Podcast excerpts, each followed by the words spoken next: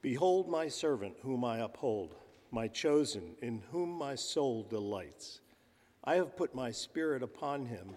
He will bring forth justice to the nations. He will not cry aloud or lift up his voice or make it heard in the street. A bruised reed he will not break, and a faintly burning wick he will not quench. He will faithfully bring forth justice. He will not grow faint or be discouraged till he has established justice in the earth, and the coastlands wait for his law. Thus says God, the Lord, who created the heavens and stretched them out, who spread out the earth and what comes from it, who gives breath to the people on it, and spirit to those who walk in it. I am the Lord. I have called you in righteousness. I will take you by the hand and keep you. I will give you as a covenant for the people, a light for the nations, to open the eyes that are blind, to bring out the prisoners from the dungeon, from the prison, those who sit in darkness. I am the Lord. That is my name. My glory I give to no other, nor my praise to carved idols. Behold, the former things have come to pass and new things I now declare. Before they spring forth, I tell you of them. The word of the Lord.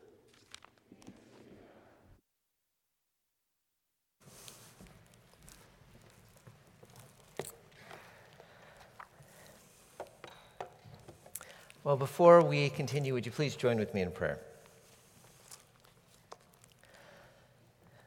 Father, uh, the very beginning of this passage invites us to behold your servant. And uh, that is our prayer. Uh, we think of how in the New Testament a group of people come and say, We would see Jesus. And Lord, we would see Jesus. Would you please help us to see him more clearly and enable us more and more to be like Jesus? I pray this in Jesus' name. Amen. So, the hope for the world is found in the church. I don't know if you remember, but that was how our series began way back in September, saying that the hope for the world is found in the church. That's how Isaiah begins. God, in chapter 2, gives us his vision for what his people can be. You might remember this this picture of this city kind of elevated on a mountain that is so beautiful, so filled with the greatness of God that the world around takes note and wants to know more and comes and learns about God and is healed. And in that vision, God is saying the hope for this world is found in His people, His church. But what Isaiah I think, intends for us to feel keenly is the question of how. Because when we actually look at the people of God, and Isaiah gives us a very clear and honest depiction of the people of God, we see something that makes it seem impossible that any hope could be found in them. The, the story of Isaiah has been a story of God working with a people that seems to have no hope of change. You might remember how it, early on it began with God calling his people to trust in him and them choosing to be idolatrous. Of God warning his people through Isaiah to repent, but them choosing not to listen. Of God bringing his people through the lowness of being humbled through first Assyria and then Babylon, and yet God's people not learning to trust. And then finally, in these final chapters that we've been looking at, we see God saying, Trust me, I am still for you. Even though you are broken, I love you. And yet it seems again and again that God's people are rebellious, refusing to hear. And, and so, what it seems like we have is this kind of classic cliche of an immovable wall in terms of the unchangeability of God's people being met by an unstoppable force that is God's commitment to make his people the way that the world is changed. And so the question is how can this be resolved? And the answer that God has for us in Isaiah is that the way this will take place is through his servant. Beginning in chapter 42, and then in a few other places throughout Isaiah, we have what has been identified by many commentators as, as the servant songs. And they're speaking of how there's these different poems that just seem to kind of just step into the middle of God's promises that depict this person that is described as the servant. Uh, this person we know is someone who comes in the future. If you noticed at the very end of our passage, he talks about the former things have come to play, and I new things I now declare. He's saying, I am telling you something ahead of time. This servant is coming in the future. The servant we see is the key to God connecting to his people. Verse 6 says, I will give you as a covenant for the people. This servant is going to be the way that God connects to his people and changes them. And also, his, this servant is going to be the way that the world is changed. I have given you to open the eyes that are blind, says verse 7, to bring out the prisoners from the dungeon. God is sending this servant, this person who will serve him faithfully to bring about the solution, to bring about the salvation that he has promised. And, and it's this set of songs describing God's appointed servant that we're going to be considering throughout this season of Lent. And, and the reason it is so appropriate for this time as we're moving towards Easter is that these mysterious servant songs are very clearly telling us about Jesus. In fact, Jesus himself clearly recognizes that these songs are being sung about him. Uh, we, we see that at the very beginning of his ministry when he is baptized, and God, after he comes out of the water, declares, This is my son with whom I am well pleased. Most commentators say God is quoting himself in Isaiah 42, where it speaks about the servant with whom I am well pleased.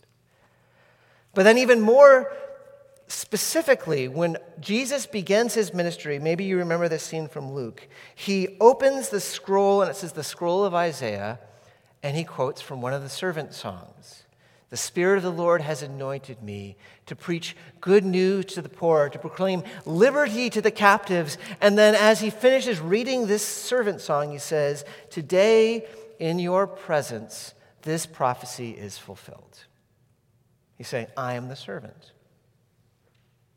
Or if you go to the very end of the Gospel of Luke, after Jesus has risen from the dead and the disciples are still clearly bewildered, Jesus said, Did you not understand from the scriptures that before the Christ received his glory, he must first be rejected and suffer? And the place that he is referring to, where the scriptures say before glory comes rejection and suffering, is the servant songs. What's clear is that as Jesus grew, as Jesus studied the scriptures as a young man, he came to understand that these servant songs were speaking of him. And so, this season, as we are looking at these servant songs, uh, my desire for us is twofold. First and foremost, to allow these songs to give us a window onto Jesus, to give us a different way of looking at Jesus and understanding who he is and what he came to do. There is nothing more worth our time than simply gazing upon our Savior. But then, secondly, as we are looking at these songs and as we are studying them, because He is our leader, He is the one we are meant to follow, these songs also tell us something about us, about our calling. And so it's those two focal points, looking at who Jesus is and also looking at what it means to follow him, that we will be considering together over these next weeks. So, for this morning, as we're looking at the very first one, and we'll be especially focusing on just those opening four verses, what I want us to see is really three things. We see the mission of the servant, we see the manner of the servant, the way he does things, and we see the means of the servant. That is, the, the how he accomplishes the, the mission, the manner, and the means. First, as God describes this servant, what is his mission? What does God send him to do? The good news is this is one of those places where we don't have to guess. It's absolutely clear. In fact, it's so clear that Isaiah, or specifically God through Isaiah, repeats this multiple times. When he speaks about his servant, notice what it says I have put my spirit upon him, verse 1. He will bring forth justice to the nations. And if we miss it, the end of verse 3, he will faithfully bring forth justice. And then verse 4 He will not grow faint or be discouraged until he has established justice in the earth. The mission of the servant, the mission of Jesus when he came into this world, is to establish justice. And it says he will not rest until it has happened. Now, that's interesting, isn't it? Because I think sometimes Christians can have a more narrow view of what Jesus came to do, that they think of in terms of Jesus primarily just coming to, to save souls and to bring us to heaven. But, but we hear something bigger here, right? Jesus came to establish justice.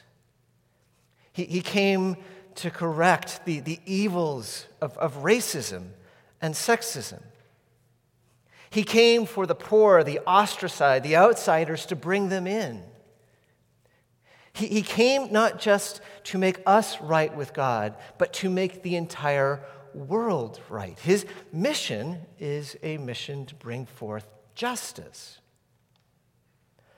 Now, even as we say that, we should recognize that, that the Bible means something slightly different by that word than the world means when it speaks of justice. Honestly, when we as a world speak of justice, I think we speak without a whole lot of clarity about what we even mean. Everyone knows that justice somehow exists. I mean, when you're three years old and your parents are cutting up the pie and yours is a little bit smaller than your siblings, and you say, That's not fair, you already show that you have a sense of justice, right? That there is a way of fairness where everything should fit together rightly. And all of us kind of innately have that sense that things should be fair. The problem is we don't even know exactly what we mean when we say something should be fair. Or even if we feel like we do, we clearly can't agree with everyone else because it seems like everyone has their own sense of what fairness is. I mean, think about how many differences that we have within our nation. What is fair and just when it comes to immigration? What is fair and just when it comes to reparations related to racism? What is fair and just when it comes to caring for the unborn? Everyone has this kind of sense that there should be a way that it all fits together. There should be a way that it's fair, but we don't even really deeply know what it means. We just have this kind of abstract sense of, of fairness. Now, when we come to the scriptures, and when the scriptures speak of justice, we should recognize that it has a decidedly much more personal way of viewing what justice is. So, the word that's repeated here a few different times is, is the word mishpat, which in Hebrew simply just means judgments, decisions. And in this context, it's specifically God's decisions about the way things should be. In other words, when the Bible speaks of justice, it's saying that there is a way that God has designed the world to be, and justice is when the world is functioning according to God's design. So, so one commentator put it this way, a commentator on Isaiah. He says, the, here, the divine mishpat that the servant will establish, by it, we're not merely speaking of a private forgiveness of sins or of the imposition of a humanly designed system for redistribution of goods, this abstract sense of, of sharing. Justice here is that life giving order which exists when the creation is functioning in accordance with the design of its Lord. Let me say that again. Justice is that life giving order which exists when the creation is functioning in accordance with the design of its Lord. In other words, justice is about design. It's about the world working the way it was supposed to be. And I think we actually kind of understand that because when we're saying that's not fair, there's something deep within us that's saying this isn't how it's supposed to be. I'm reminded of a movie probably a few of us have seen. It's from the 90s called Grand Canyon. And there's this one scene where you have this man who's driving a car and he's in a uh, kind of an unsafe neighborhood and his car suddenly breaks down and he calls for a tow, but he's nervous because he sees these gang members, one who seems to be carrying a gun, coming to his car and he doesn't know what's going to happen next. And then this tow truck driver finally arrives, comes out, and starts speaking to the gang and trying to dissuade them from what they're going to do. And, he, and here's what he says is, man, the world ain't supposed to work like this. I mean, maybe you don't know that, but this ain't the way it's supposed to be. I'm supposed to be able to do my job without asking you if I can. That dude is supposed to be able to wait with his car without you ripping him off. Everything is supposed to be different than what it is. This is not the way it's supposed to be. And the Bible says that's right. This world is not the way it is supposed to be. That is what we mean when we say it's unjust. It doesn't fit together because it is not fitting in harmony with God's design.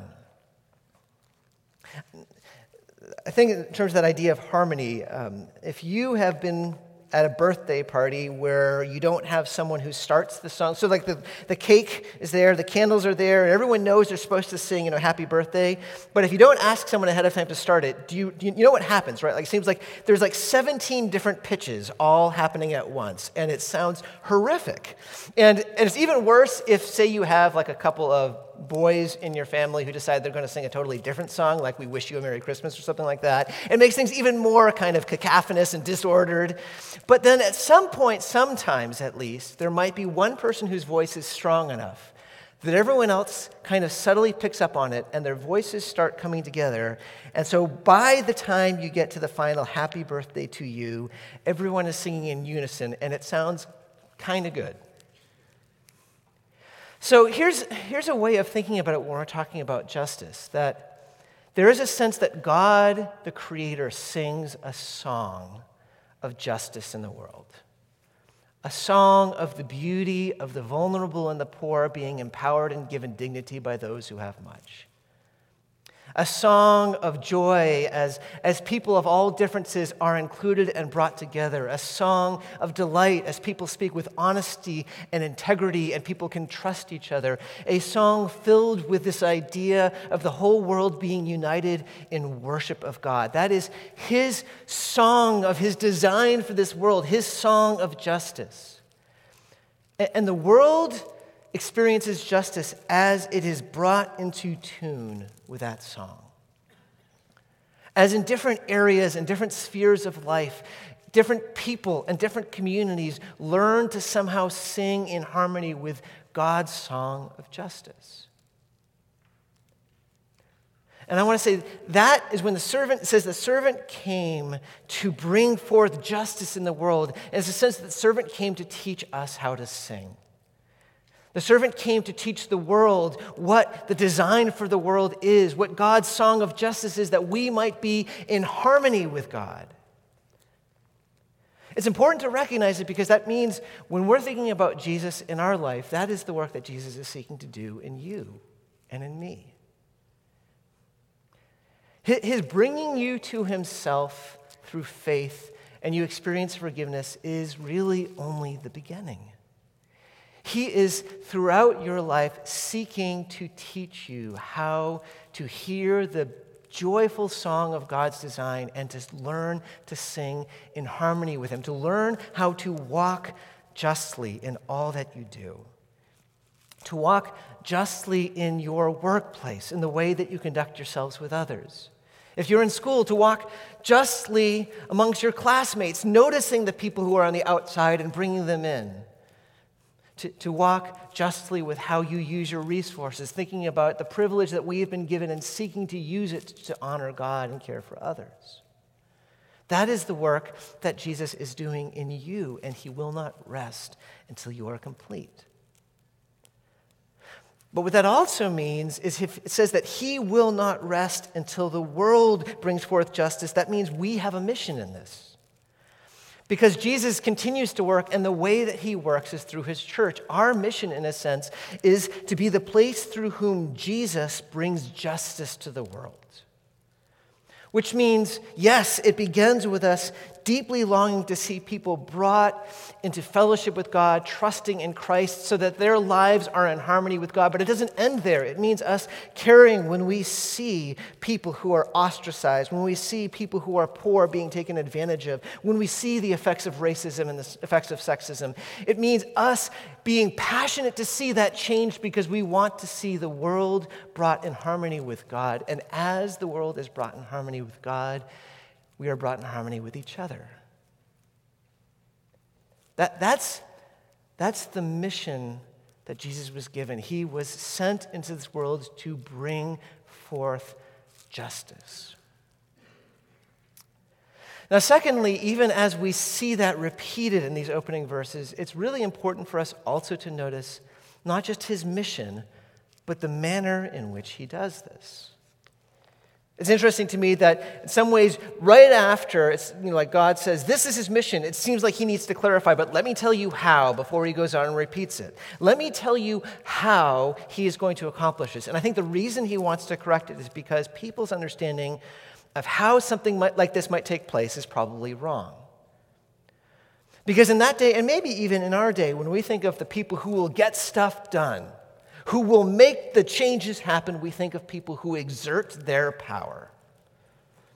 In that day, it would have been Nebuchadnezzar who gets stuff done with the Babylonian army, or later on Cyrus, who's able to conquer Babylon with the, the, Medes and the Persian army. People were powerful and got stuff done. But do you notice that's not how the servant is going to bring forth justice? Verse 2 He will not cry aloud or lift up his voice or make it heard in the street. It's a picture of gentleness. I think of sometimes if I've like been teaching a class and the class is large and things are starting to get crazy, the temptation at times is for me to just kind of yell because if I yell, then people will finally be quiet. That's not what we see the servant doing, right? The servant, it says he will not lift, raise his voice, he will not force it to be heard, he will seek to bring about justice with, with gentleness. You know, gentleness is a word that's often misunderstood because I think we sometimes associate it with weakness, but it's actually in some ways the opposite. If someone is weak, they cannot be gentle, they're just weak. Gentleness is when someone has power and could use the power, but instead he restrains himself or she restrains herself out of kindness for the person they're dealing with. I mean, think about it. Jesus could have been accompanied by a vast army of angels wherever he went, blowing trumpets, demanding that people listen to him, and people would have listened. He could have made sure there are earthquakes, that there is thunderstorm wherever he spoke, and people would have listened. But that is not the power that he uses. He does not raise his voice, he does not force it to be heard. He speaks and allows the people simply to choose to listen. In fact, Matthew 12 uh, tells us that, that when he does these miracles and heals people, he actually tells them, Don't tell people that I've healed you. And it seems like the implication is he doesn't want the, the hype machine of all the things that they've done to suddenly cause people to feel like they need to hear him. They just, he just wants to be heard for the, for the merits of what he's saying. And Matthew actually explains that when Jesus does this, this is to fulfill the prophecy of Isaiah 42, where it speaks of he will not cause his voice to be heard. Uh, we see this, this gentleness not just in terms of forcing his voice to be heard, but in terms of especially caring for the weak, for those who are brought low through sin. Do you see that in verse 3? A bruised reed he will not break. We can imagine him kind of walking through these plants, and there's this stem that's bent, and all it would take is just like a little bit of almost a blow of wind, and it will snap. But instead, Jesus very carefully straightens it.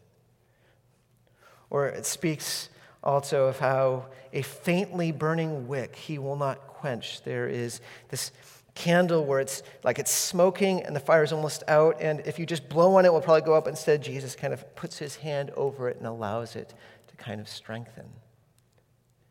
But again, this gentleness isn't the same as weakness because notice that even as he deals very carefully with, with these, these weak and, and, and, and brought low, he also does it with strength.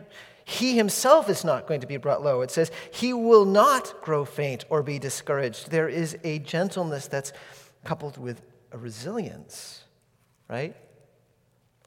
I think of how, as a parent, sometimes I just get things terribly wrong. Maybe you can't relate, but that certainly is true for me. And that there are moments where one of my kids has done something that's obviously a mistake.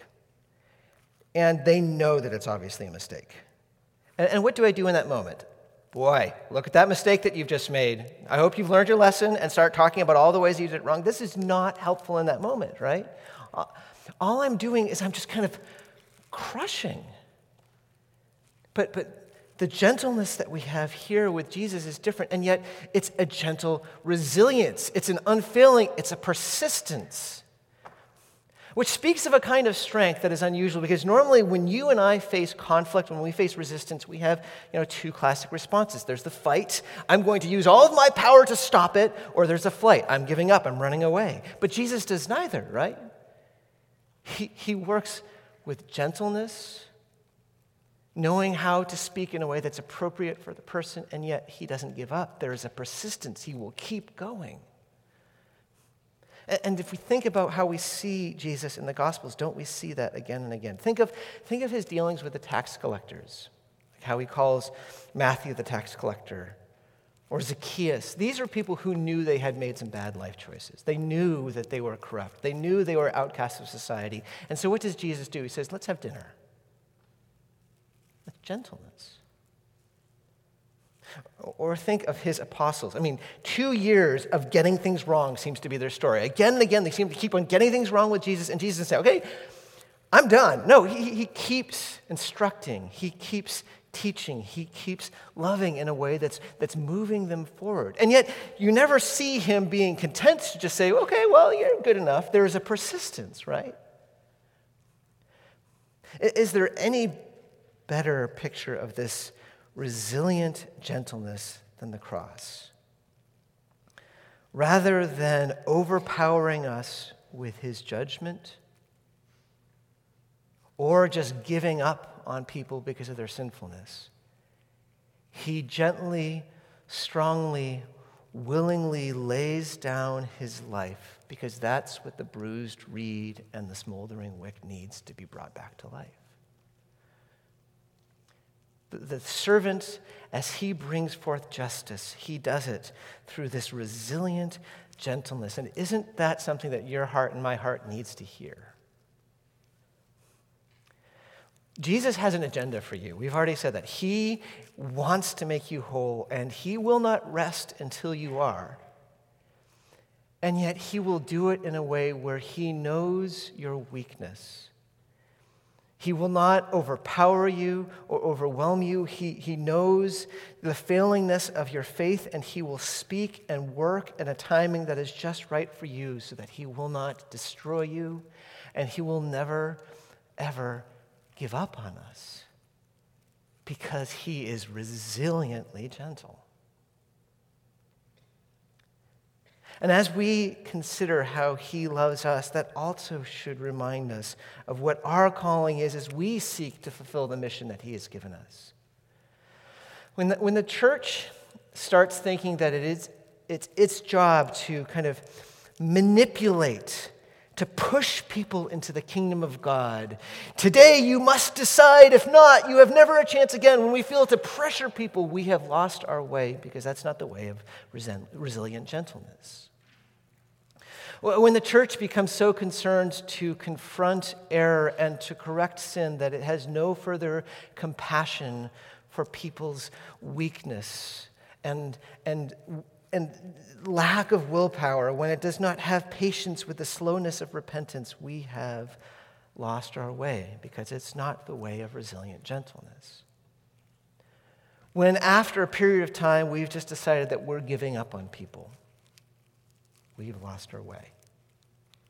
Because Jesus is resiliently gentle, and that is our calling as those who follow the servant. So, the mission to bring forth justice, we see the manner that is a way of resilient gentleness. And one more thing that we should notice about the servant, and that is the means. Because the question that perhaps might be occurring to us, or maybe not, is how? How does Jesus do this? We've already said that this takes a tremendous amount of strength to be able to keep staying in there as you're facing failure after failure and neither over respond through pressure or give up, to just keep at it. How does he do that? That might seem like a strange question because maybe you go, well, it's Jesus, he's powerful. But that's actually to misunderstand Jesus because Jesus is someone who became a man like us when he took on flesh. He opened up himself to temptation. He took on weakness so that he could be tempted to be discouraged. He could experience loneliness. And, and if you think that the reason that the servant is able to be like that is just because he has this tremendous amount of internal willpower, you actually misunderstand Jesus. Because here we say that the mean, see that the means that the servant had, the way that he was able to keep going, was not through just this internal force of will, but through his external dependence upon God. One of the most beautiful parts of these opening verses is the relationship between God and the servants. Behold, my servant, whom I uphold. Literally, whom I take tightly by the hand. That's the idea of upholding. And, and verse 6 makes it even clearer. When God says to the servant, I am the Lord, I have called you in righteousness, I will take you by the hand and keep you. I mean, I, think of what, when do we see someone take someone by the hand? It's you know, like a parent and a child, right? You know, if, if a four year old is suddenly in this unfamiliar setting, suddenly the four year old will grab his mom's or his dad's hand. Why, does, why do they do that? It's not because somehow holding their hand will make them safer. It's that they need to know that their parent is right there. Because if their parent is right there, they know they're going to be okay. And, and God says, I'm going to hold you by your hand. I will be with you, and you will know that I'm with you. And what's more, notice he says that I have put my spirit upon him. God is saying, I have entrusted my power, the power of my spirit, upon this servant, which is interesting because what that's telling you is that that Jesus did not have enough on his own to fulfill the task that God had given him. God gave his spirit, the power of his spirit. Jesus depended on the power of the spirit to be able to fulfill the task. He is depending on God's strength. And what's more, do you notice also the love? This is my chosen in whom my soul delights. As we said in the baptism of Jesus, Jesus hears that, that very thing. You are my son, with whom I am well pleased. He, he knows that the Father smiles when looking upon him. This is how Jesus was able to stay so resiliently gentle in the face of opposition because he knows that he is loved by the Father and he knows that the Father holds him by his hand, and he knows that the Father will give him the strength that he needs. He says this again and again in the Gospels I only do what the Father enables me to do. The Father loves me, and I love the Father. His strength was not just because he had the strong will, his strength was because God was strong, and because he is someone who entrusted himself to his Father, who prayed to his Father, who waited on his Father. What's true in Isaiah 40 for us is true for him as well. Even youths grow weary, they stumble and fall. But those who wait on the Lord will renew their strength. They will soar on wings like eagles. That is the story of Jesus. He waited on his Father, knowing that he was loved. And in that, he found strength. And I think that's really important for you and me to understand so that we can understand the life that you and I are called to. We are not called to have this tremendous force of will that will drive us to faithfulness. If that is not what Jesus was called to, that is certainly not what we are called to. You and I are called to something different, and it's something that Jesus himself has made possible for us. Because, and we, and we will be talking about this more in the coming weeks, all that is true of the servant in terms of his relationship with God through the servant is now true of us. So you need to understand that God says the very same thing to you and to me I will hold you by your right hand, and you will know that I will never leave you. Even as the servant was entrusted with the Spirit. God has given his Spirit to us, saying, You don't need to do this on your own. I will give you my strength and my power to fulfill this mission. And just as God said of Jesus, believe this or not, it's true. He says this of you if you are in Christ. You are my son. You are my daughter, in whom I am well pleased. And if in Christ we can hear this, This is the means by which we can fulfill the mission that we have through Christ.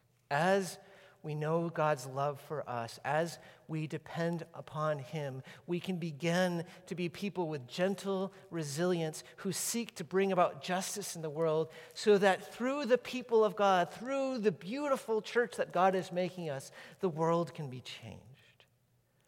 That is what we learn from the servant in these opening verses.